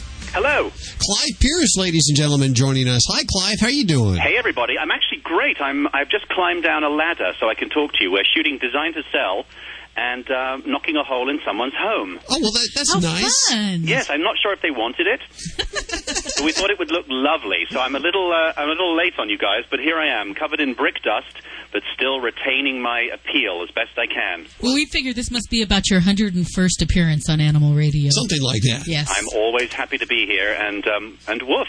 And you're kicking off a new season of uh, Design Star. Yes, very excited actually. It's tomorrow night. Oh. Um, season three, I can't believe it. Design Star season three hits TVs across America Sunday, June the 8th. And it's, it's, it's, I would say this, wouldn't I? It's the best season ever. Well, you know, they, they do get better and better as you see these other shows uh, get better from the first season to the second season, the 3rd Uh-huh. Same thing with Design Star. Every season gets better and better. What do you guys have planned? What kind of secrets can you tell us right now? Well, one of the most exciting things I've found, because I often don't know about the challenges until I stand there and reveal them to our designers. It's it's a really it's a really great season. I think you're right. One, two, they got more and more popular, and people love to watch what designers would do in difficult situations. So they've got a lot more money to spend on this one, and uh, they're a very very tough group. These are the people that watched the previous two seasons on their sofas and were like, "Yeah, right, I could do that." So, as you'll see in, in the first episode tomorrow night, it's it's the casting special leading into the first challenge, and uh, these are these are a tough group. You'll see about 39 hopefuls come to Los Angeles, and we pick we pick the final eight, and then America has picked the ninth designer contestant, and that was online, so that'll be revealed tomorrow night as well. I was part of that too. I voted in that. oh, I was going to say I don't remember you being female and up for the challenge, but that's what you mean. Yeah, well, you know. Who did you vote for? Yes, did you vote for me? Obviously not. I don't think I won. Here's what I want to know. Last season, you you uh, well, one of the challenge was to design a pet store to do. It was to design a room with with products that you would find at a pet store. Go, Judy! You Yes. know your design star. Oh yes. Yeah. Any pet related uh, themes this year? You know what? No. but I tried really hard. I'm, you know, I'm a big animal fan, and I tried and I tried. There's there's a whiff of pet in. Now it comes to mind actually. There's a whiff, not an unpleasant whiff of pet, a pleasant whiff of pet on one of the challenges. But you're right. That's one of the most memorable moments on Design Star in season one when uh, who was going to be the winner, David Bromstad, had to go shopping at a pet store. And I think he made the flooring, the rug, out of reptile bedding. And uh, that that was a classic moment. But Oh, on, on season three, there's nothing specifically pet related. I did stand close to a horse at one point. that doesn't. That's none of the cast. I stood close to a, to a horse, and we shot we shot the series in Nashville, so it's Design Star Three Nashville this year. Okay, so I want you to know this. You heard this first on Animal Radio. Now, Clive wasn't supposed to say this, but uh, he's given us a little tip. What happens? He stands close to, To a, a horse. horse. You- and it, wait, it's in Nashville. Yes, there's an exclusive. Yeehaw. How's uh, how's Delia? It's Delia, right? Oh, she's famous. Delia, for people listening, and by the way, congratulations on being on XM satellite radio. Isn't that amazing? We told them we were going to give them the Oprah show, uh, and then apparently they just we just put our show. We just plugged our show in. Well, I right knew that always you had hordes or probably herds of listeners as it's animal radio, but now you have squillions of listeners. Lots of new listeners and uh, a lot, lots of new drivers, truck drivers who uh, are probably very familiar with HGTV. I'm sure they're, they're driving around the country trying to get away from their wives who make them do the work on the house. We know they're probably decorating their trucks. Yes. I hope so. And they travel with pets a lot of the time. Yes, the bedding in the back and their little cabs that they have the sleep areas. That's a great idea, Clive, for Design Design Star Ooh. season four. There you go. a There you go. cab. We finally managed to work it in. well, you asked about Delia, and uh, for those listening who don't know, Delia is my dog, named after a, an English uh, TV TV chef. But she's a she's a, a complicated, confused soul. We get on so The, well. the chef or the dog? Well, actually, both. Okay. but um, lucky I haven't said her last name. But she's Delia's great. She's my favorite rescue and uh, best friend, and uh, she's great. I, I actually had to go away for five weeks and shoot Design Star, so I'm I'm. It's always the the worst part is leaving behind a companion like that. So What do I- you I- do? I have a I have a great pet sitter. Um, we'll call him Bob, who comes and stays. That's his name. Who comes and stays in, in my house in L.A. That's why So you I- call him Bob. Yes, let's call him Bob. He he takes great care of um, of my dog Delia, and also my mother recently moved back to England. She decided she was homesick, so I'm I'm the new owner of her of her dog, or recently Sadie. Sadie. Now, yep, Delia they, has a friend. Do they forgive you when you come back, or do they hold a grudge for a little while? They are suitably annoyed for about 24 hours, and then all is forgiven. Hmm. Well, that's good. How do you go about picking a pet sitter? I've always been a little weary about that. Me too, me too. I hadn't really had this problem until Design Star appeared because normally Designed to Sell is shot in LA. Mhm. So I, I asked around. I word of mouth is always, I think, the best way. I interviewed a few people who didn't make the grade, and then um, Bob is a, is a is a great pet sitter. I think uh, a lot of people who are, who are tempted to rescue a pet, that's obviously what they're worried about if they travel. And really, when when you do have somebody that is that trustworthy and that interested in in the animal, it, it makes life so much easier. The ones that didn't make the grade, what were the what was the criteria that you said? Ah, nah, nope, they're out. Now we're talking about uh, pet sitters, not Design Star contestants. Yes, pet sitters. because there's there's, a, there's a similarity there. The ones that didn't make the grade, I go on I go on uh, gut feeling pretty much about everything always, and uh, you know it's it's like kids. If you if you feel comfortable and safe, there was probably not much wrong with some of the people I didn't go with, but I just it's a gut reaction for me that I thought, can I imagine myself far away at four o'clock in the morning shooting something? And uh, I ask a lot of my pet sitters. I like three minimum texts per day saying all is well. Oh. Uh huh. So I'm always, I'm always the, probably every shot of Design Star, my cell phone's in my pocket, and I'm waiting to see. if You're vibrating. from- yeah, if, if, if Delia has sent me a text. Now, do you let Delia have a part in picking the pet sitter? Say again. Do you let Delia have part in picking the pet sitter? Do you wait, look and see who she likes? Oh yes, I mean she's she's always thinking, and she's always she's a very uh, she runs a very tight ship. So she she took to Bob immediately. Can you hear drilling in the background Yes, I, or not? I got to remind listeners that you are calling from the set right now from a house uh, that you're redoing, Demolishing. redoing for Yeah, design to we're sell. Shooting, we're shooting Designed to Sell in uh, in Valencia, in California, and moments ago, designer Lisa Laporta decided that the kitchen wasn't big enough. Ah. So a wall has to come down, which hopefully she knows what she's doing. She normally does. Does she ever really screw up? I mean, does does she make a mistake maybe, and she, one of those things that ends up on the editing room floor? Well, she makes very odd decisions, if you ask me. Sometimes I think, what are you doing? When she opens a paint can or I hear a plan, uh-huh. and I'll challenge her almost every time. What is really annoying is she's always right. I'm often doubtful, and she kind of does it to annoy me, I think, but she's, she's normally right, and, well, always, I admit it. And so things turn out great. We, uh, we always hear at the open house from our homeowners, people saying, "Why didn't we live like this in the first place?" yes. Yes. We're doing. It's a very tough real estate market at the moment, and uh, we're doing everything we can for all of our homeowners to make their houses squeaky clean and ready for the market. Housing sales have picked up for the first time in a year this last month. Yeah, it's good news, and we're certainly seeing a, a turnaround at the open house. We're tur- seeing. Um, I'm just going to clear brick dust out of my throat. Yeah, go ahead. we're seeing. Uh, we're seeing offers coming in quicker. It's been a. It's been a very tough two years, but there is there is light at the end of the tunnel. So we're making homeowners happy and houses gleaming. Okay, well, we'll let you get back to work there, okay?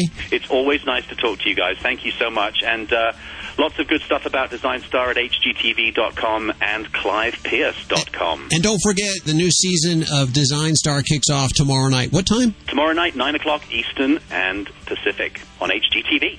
We'll speak to you soon. Our friend Clive Pearce on Animal Radio. Take care. Hi, everybody. I'm Dr. Jim Humphreys for Animal Radio. From springtime through the late fall, many people are subject to seasonal allergies. But pets are not the only ones. For our dogs and cats, these same seasons bring intense itching and discomfort. And our pets get their own hay fever. It's a frustrating and somewhat common situation. Pet owners by the millions flock to their veterinarians this time of the year in hope of relieving their pet's itchiness.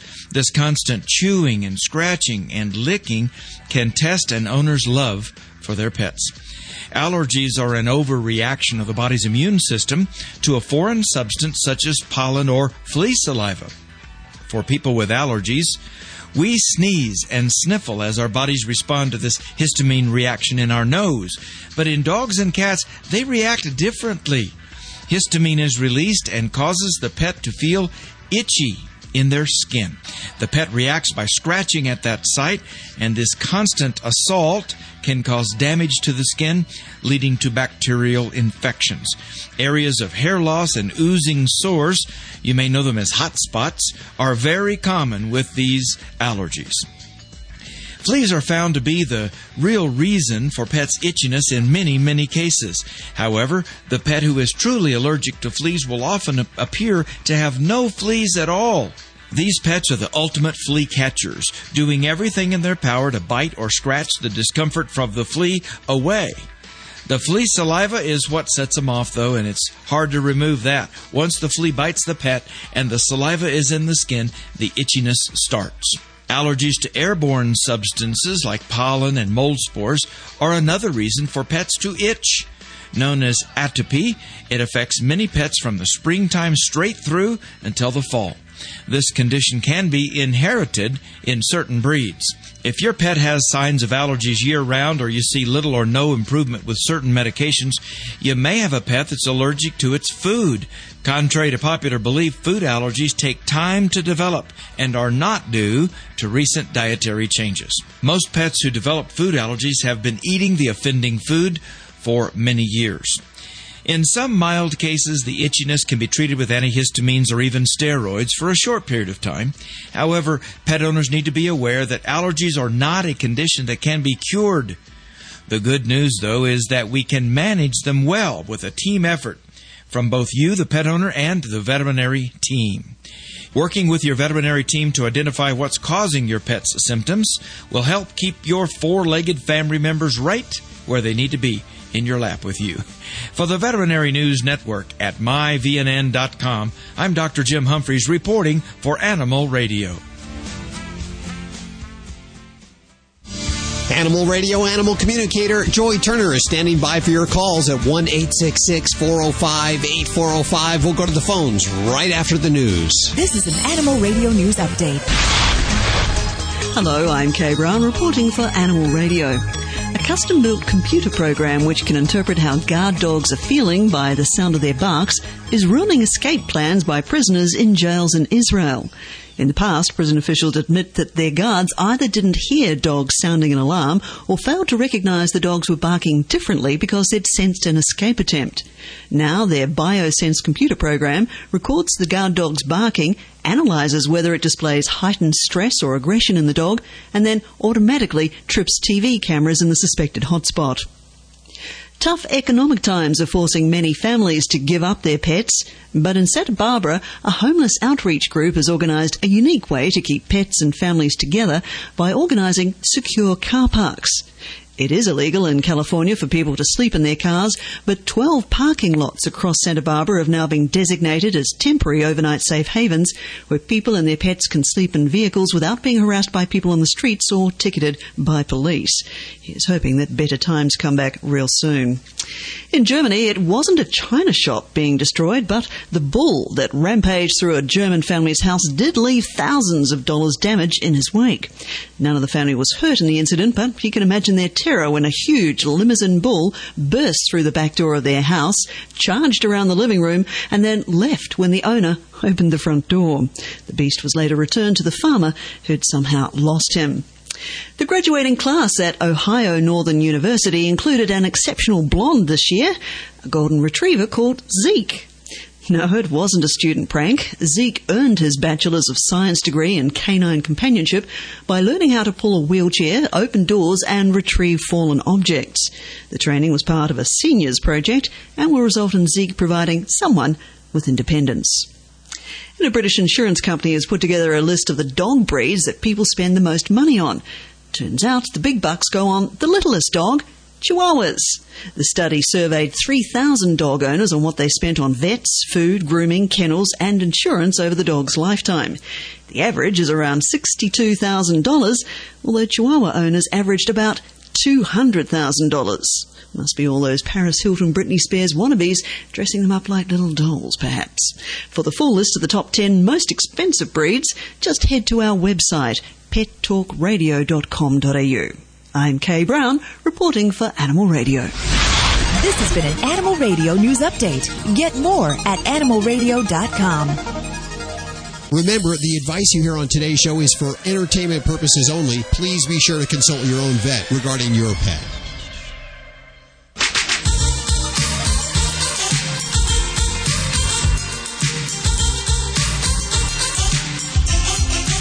And welcome back to Animal Radio. The number's here 1 405 8405. They are ringing white hot because animal communicator Joy Turner is on with us.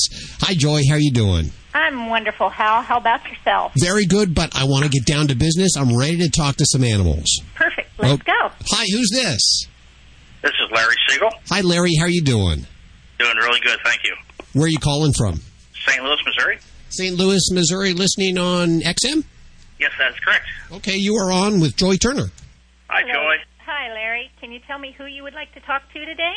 Well, I have three boxers who I've, I've, uh, uh, they've all passed, and I just want to know how they're doing and and what they think of, you know, if they're okay, and and uh, is just miss them terribly. Think about them every day. Okay, so tell me their names and about when they passed. Okay, uh, lost Pugsley. He was the uh, first boxer we had. He was 12 when he passed away, and he died. Was he? We had to euthanize him about uh, 2001. Okay. And Clouseau, he was eight, and uh, we had to. He passed away. He had a heart attack, and I never got to see him. I was a truck driver, and I was out on the road, and I not, never. I missed him. Okay. And uh, he was. Uh, that was about uh, 1999. Okay. And then uh, his daughter, Minnie Mouse, um, she was uh, uh, 11 and a half, and I lost her about uh, two years ago, two and a half years ago. Okay. Okay, hang on a second here. Okay? All right, well, I want you to know that Clouseau was the first one to pop in. All three of them are here present with me, but he was the first one to want to talk because he knows that you're not seeing him really has troubled you. Yes. And yes. he wants you to know that you may not have seen him with your eyes, but you saw him with your heart. Mm. And that's the part that mattered the most to him. Yes. And he said, We've always loved each other. We're always loving each other still. And he wants to know what he can say to you to help you feel better about not having seen him before he passed. Uh, just knowing today and and and uh, him telling me that it's all right and that he knows and he understands. Um, and it's just it could set both our hearts and minds at ease, especially mine. Good. Well, he says, of course, you're always his dad. You're always going to be his dad, and he thinks that it bothered you a lot that you would be gone so much during his life, and he wants you to know that he completely understood that you were doing the best you knew to take care of the family. Yeah, he would hide behind the recliner for three days. When I left, he would always hide for Yes. a while. He said yes, well, he had to deal with his little grief, but he wants you to know he does understand, and he did even then. He just would have rather had it be a different way, but he was all right with it the way that it was. That's great, And he says to tell you, of course, he loves you. and I love him. Perfect. And then Buxley is the next one that pops in. Mhm. And he says the thing he wants you to know because he thinks you have um, in your mind concern about timing of putting him down. Yes, yes. And, and he wants you to know that he thinks you heard him very, very clearly. He didn't go too soon. He didn't go too late. He was telling you for, he says a long time, whatever that relates to for him, hmm where he was, what he wanted, and you were listening to him very well. So he has no issue about that, and he hopes that you will not have any anymore. Yeah, he had some like a comparable to like a stroke, and we were worried if it wasn't the right time. Yes, he said to tell you that you listened to him because he was telling you that it was appropriate. Okay. And he too says to tell you, of course, he loves you, and he's considering the possibility of returning in another body, and he wants to know if that would be something you would be interested in or up for. Yes, I, I want to get another boxer, and I'm just waiting for that right special time and right special puppy. Okay, because he says he's wanting to basically reincarnate, and I don't know what your beliefs are on reincarnation, but I've talked to enough souls to know that they do that. Yes, I believe in that also. Perfect. So he's he's going to want to come. So whenever you feel you're ready, just think about him. Tell him you're ready now, Mhm. and he'll make sure that you find him. Okay, that's great. And then Minnie Mouse, she, is she was she shy because she's being a little shy with me. Yeah, she kind of she kind of liked to hang around. Uh, she was like my my uh, the the two boys. They were a little older, but Mousy was six weeks old. I brought her home in the palm of my hand, and she was uh, she was she was Daddy's little girl. She said yes, and she's always Daddy's little girl. And she said she's wondering not when Buxley comes back, but maybe uh, two years or so after that, if you would be interested. She says maybe three, if you would be interested in having another little girl, which would be her. Yes, She said very okay. very much so. She says good. Well, she wants to do that because she loved being Daddy's little girl. That was Yes. like her joy in life. Yeah, she uh, she was on the truck with me for quite a while. We rode around together, and she was always there. Yes, she loves that. She says you're not doing that anymore. No, I, I'm still driving, but I'm I'm not driving over the road. I'm driving. Uh, I- I go out in the evening, come back the next morning. So, Yeah, she said so. If she came back, would she still go in the truck or would she stay home? oh, I want her in the truck with me. He goes, okay. They're all doing wonderfully. Of course, everything once they cross over, they end up doing wonderfully. So, Well, I just I miss all those guys. I, I think about them all the time. I have their urns right here on my desk, and there are and will be and always will be a part of my life. and there must have been, I can't tell from her, some kind of tune. I don't know if it's singing or whistling or something that you did with her. Well, whenever she got, she jumped out of the truck one time and broke her paw, her on her front, her right front leg, and so after that, I always uh, picked her up and set her down out of the truck, and I always sang the Flying Mouse. Okay, she likes the little that tune is what she's showing me, a little tune. She likes it, and she wants to know if you'll think of another one for her too. Of course, I will. Larry, that's all we have time for today. I want to send, uh, if I can, from Planet Dog, a new puppy kit so that when you're ready to bring uh, new family members in, you'll you'll be all prepared with that equipment there. Okay? That's great. And uh, let me say this: I heard this last Saturday that Joy was doing this, Uh-huh. and uh, uh, and, and avail readings were available for you know pets that have passed, and and it means the world to me what you guys did today. Well, thank you very much. Thank you. Thank you. Hold on for one second, Larry. Joy, if, right. if someone wants to get in touch with you during the week, we've put all the information at animalradio.com. And of course, there's the website, joyturner.com. And if you need to get your Joy Turner fix during the week, you can do so. I'm sorry, I'm a little verklempt here. you can do that uh, by visiting uh, animalradio.com and listening an hour of Joy Turner. Get your Joy Turner fix. Joy, we'll speak to you very soon again. Thanks, Hal. Animal Radio is brought to you by Flavicin. Flavicin improves joint function in dogs, keeping cartilage, tendons, and ligaments healthy and joints flexible in the bodies of aging animals. To find out more about this breakthrough formula, visit www.yourolderdog.com. Hi, I'm Jay Moore, and as a sports fan, I can tell you there's nothing quite better than spending a day in the park playing catch with a beautiful lady. Like Shirley, my dog. Listen, adopt a pet. They are the most loyal companions you will ever have. Visit pets911.com or call 1 888 PETS 911. Hooray! For more information, go to pets911.com. Proud to be a partner of Animal Radio. Listen to the news. Two dogs rescued from a locked car. Emergencies can happen anywhere, anytime. They can even affect your pets. In other news, a local policeman saved a cat today. Being prepared and knowing what to do can be the difference between life or death for you and your pets. The same Red Cross you know and trust is the leader in pet first aid preparation and education. Look for dog or cat first aid guidebooks with DVDs online at redcrossstore.org or contact your local Red Cross chapter for more information.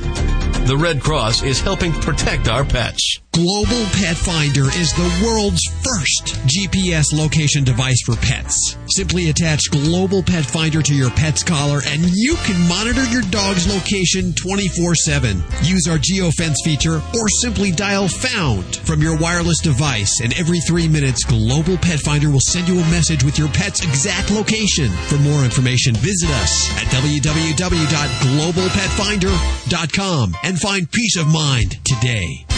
Flavicin keeps cartilage, tendons, and ligaments healthy and joints flexible. Hear what people are saying about Flavicin. Concerning my dog Zodiac, I started her on the Flavicine um, probably about a month and a half ago. I have to tell you, for a 13-year-old German Rottweiler um, with spinal arthritis, she made a turnaround in less than seven days. We had thought that we would, might be losing her this year and have to put her down, but she seems to be really reacting to it very well. To find out more, visit www.yourolderdog.com. That's yourolderdog.com. Fido Friendly Magazine.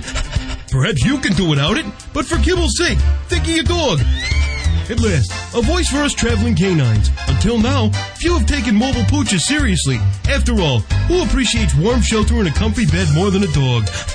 Fido Friendly, the travel magazine for you and your dog. A quarterly guide to Fido Friendly accommodations in the United States and Canada. Because if Fido ain't happy, ain't nobody happy. Subscribe at FidoFriendly.com. Your dog will thank you. Woof. Hi, Animal Radio. Who's this? This is Audrey. Hi, Audrey. How are you doing? Well, fine, thank you. And how's everyone there today? Oh, well, you know, it's a very beautiful sunny day here. I wish that I wasn't inside, actually. It would Oh, be rather. I- How about where you are? Where are you? Well, I'm in Los Angeles. Uh-huh. It's beautiful, probably low 80s, high 90s. Wow. It's been kind of hot there No. recently. Yeah, no, I- yeah, it was 94 yesterday, so I think it's less, probably about 89 today. Mm. Something is happening to the to the Earth, Judy. I'll tell you that right now. Yes, temperatures are Look strange. Audrey, what can we do for you? Well, we have a Boston Terrier that we've only had about a month, and she's been a crate dog. Um, uh, and then now that she's living a normal life, she sleeps in her crate at night, but she, um, you know, has a part of the house for running during the day, and has a little doggy door and goes outside. Well, when they first, when we first got her, she, we took her for walks and she'd do her business and everything. But then when we got the doggy door in, when she would poop, she eats it, and we didn't know what to do about that. That's uh, I know. I've I've listened to Animal Radio before, and I've heard Judy say that's pica. Is that, pica? You're very good. It's pica. See, I listen. It's called Uh-huh. P-I-C-A, and it's the eating of objects that are. It's not the quite appropriate food substance. Dogs do this. Cats do this. Uh, sometimes dogs eat their poop. They eat rocks. They eat dirt. Have you had the dog checked out by your veterinarian to make sure that there's nothing going on with the dog? Well, uh, when we first got it, we got the well check Uh-huh. and uh, gave it a blood test and everything, and everything was fine. You know what? There usually is nothing wrong with the dog. They're usually very healthy. Some vets think it's like an obsessive compulsive disorder. Some people say the animal could be bored and is looking for attention. Uh, there's a variety of reasons. Some veterinarians will even prescribe an antidepressant medication for the dog.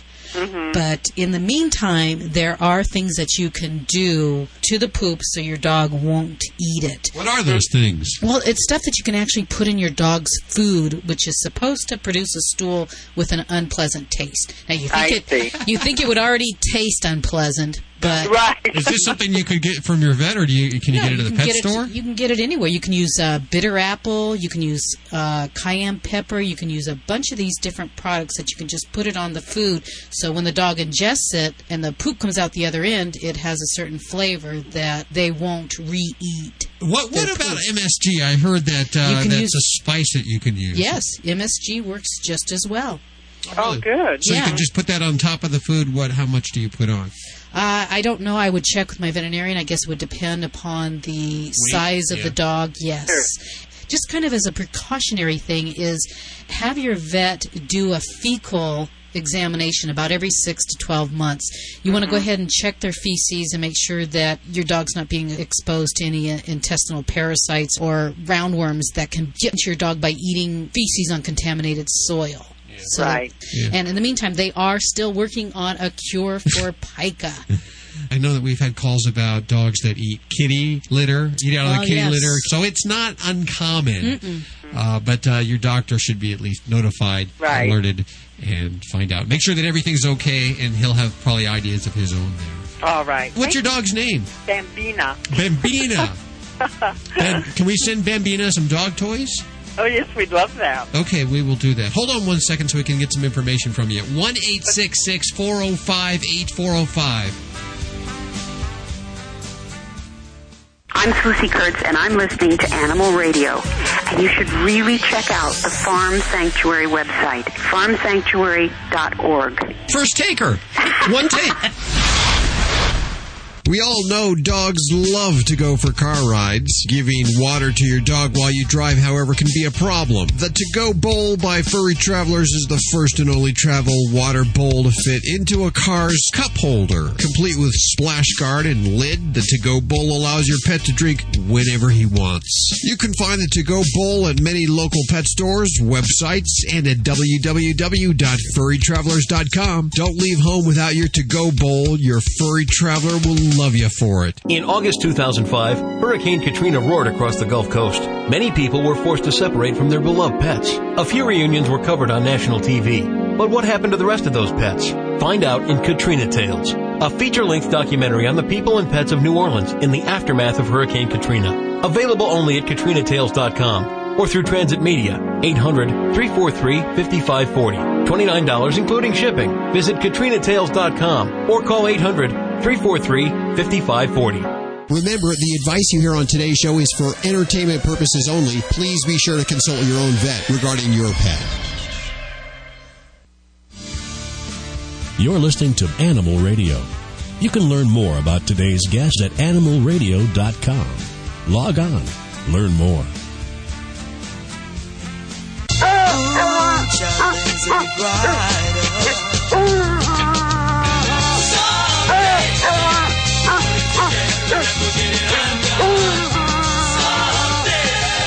Sing it, Spot. It's Animal Radio. Welcome back. Hal and Judy, and a whole cast of characters. If you have a veterinary question, we'd love to hear from you. We have our staff veterinarian coming up in just a couple of minutes. Right now, it's all about dog behavior at 1 405 8405. There is no better expert in the world. You will not convince me otherwise. There is no better expert in the world for dog behavior than the world famous Russian dog wizard. That, of course, is Vladae. Live in the Bully Dog Studios in Michigan. What's the weather like there today? You know, the, the weather today is not bad at all, but, uh, you know, it's a Michigan, so today it's one, today it's uh, cold, tomorrow it's uh, hot, and vice versa. Very unpredictable, like back in Russia. 1 405 8405. Hi, who is this? Hello, caller. Oh, Colette? Yes, hi, who is this? Colette. Hi, Colette, how are you doing? Oh, fine. Where are you today? Colette, you have a beautiful name. Oh, thank let you. Me pick, I'm let me pick up this charge, and I'm right now yours, okay? So go ahead. okay. Um, what what state are you calling first, please, Colette? Um, New York. From New York. Okay, great state. I just once was it when I was uh, at the Late Show with David Letterman. That's a great. I love New York, like a big city, like Moscow. Go ahead. I've got a two-year-old Minkin. It's a female, and she's very aggressive. She loves other animals, but she hates other people besides my husband and myself. And then she just, she loves to bite them. And I Did she did she already bite someone, Colette? Yes, she bit one of my girlfriends when we were at home. How badly? It just, you know, barely grabbed her pant leg. It, it didn't Okay, draw she- any blood or anything. Okay, did she have a chance to? uh, I mean, was she lose? If she could bite, she would. You think? Yes, they do. Yeah. So that's the good news.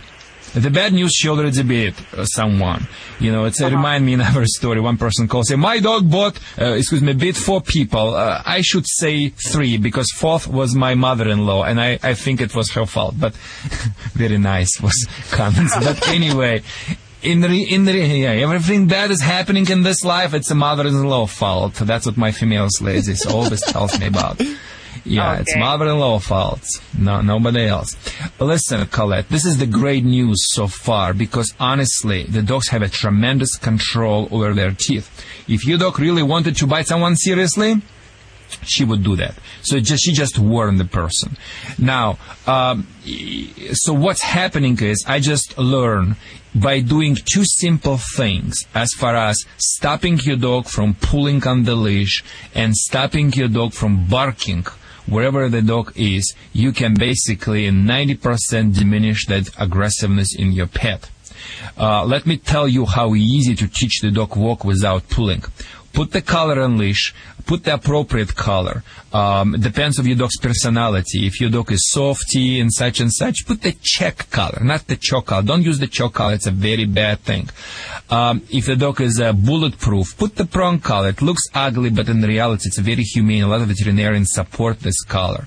Uh, in any collar, it's just for training, not for permanently. So put the collar on leash and say, let's go. The dog is ahead of you. Turn around first and after snap, like with your left hand, make the flick. Make that motion, snap in the opposite directions, and after come back to the chosen direction. Do it several times unless she starts to follow you. Because by doing this, every time when she thinks she's the leader, you're becoming the leader. So that's important. And number two, stop her from barking.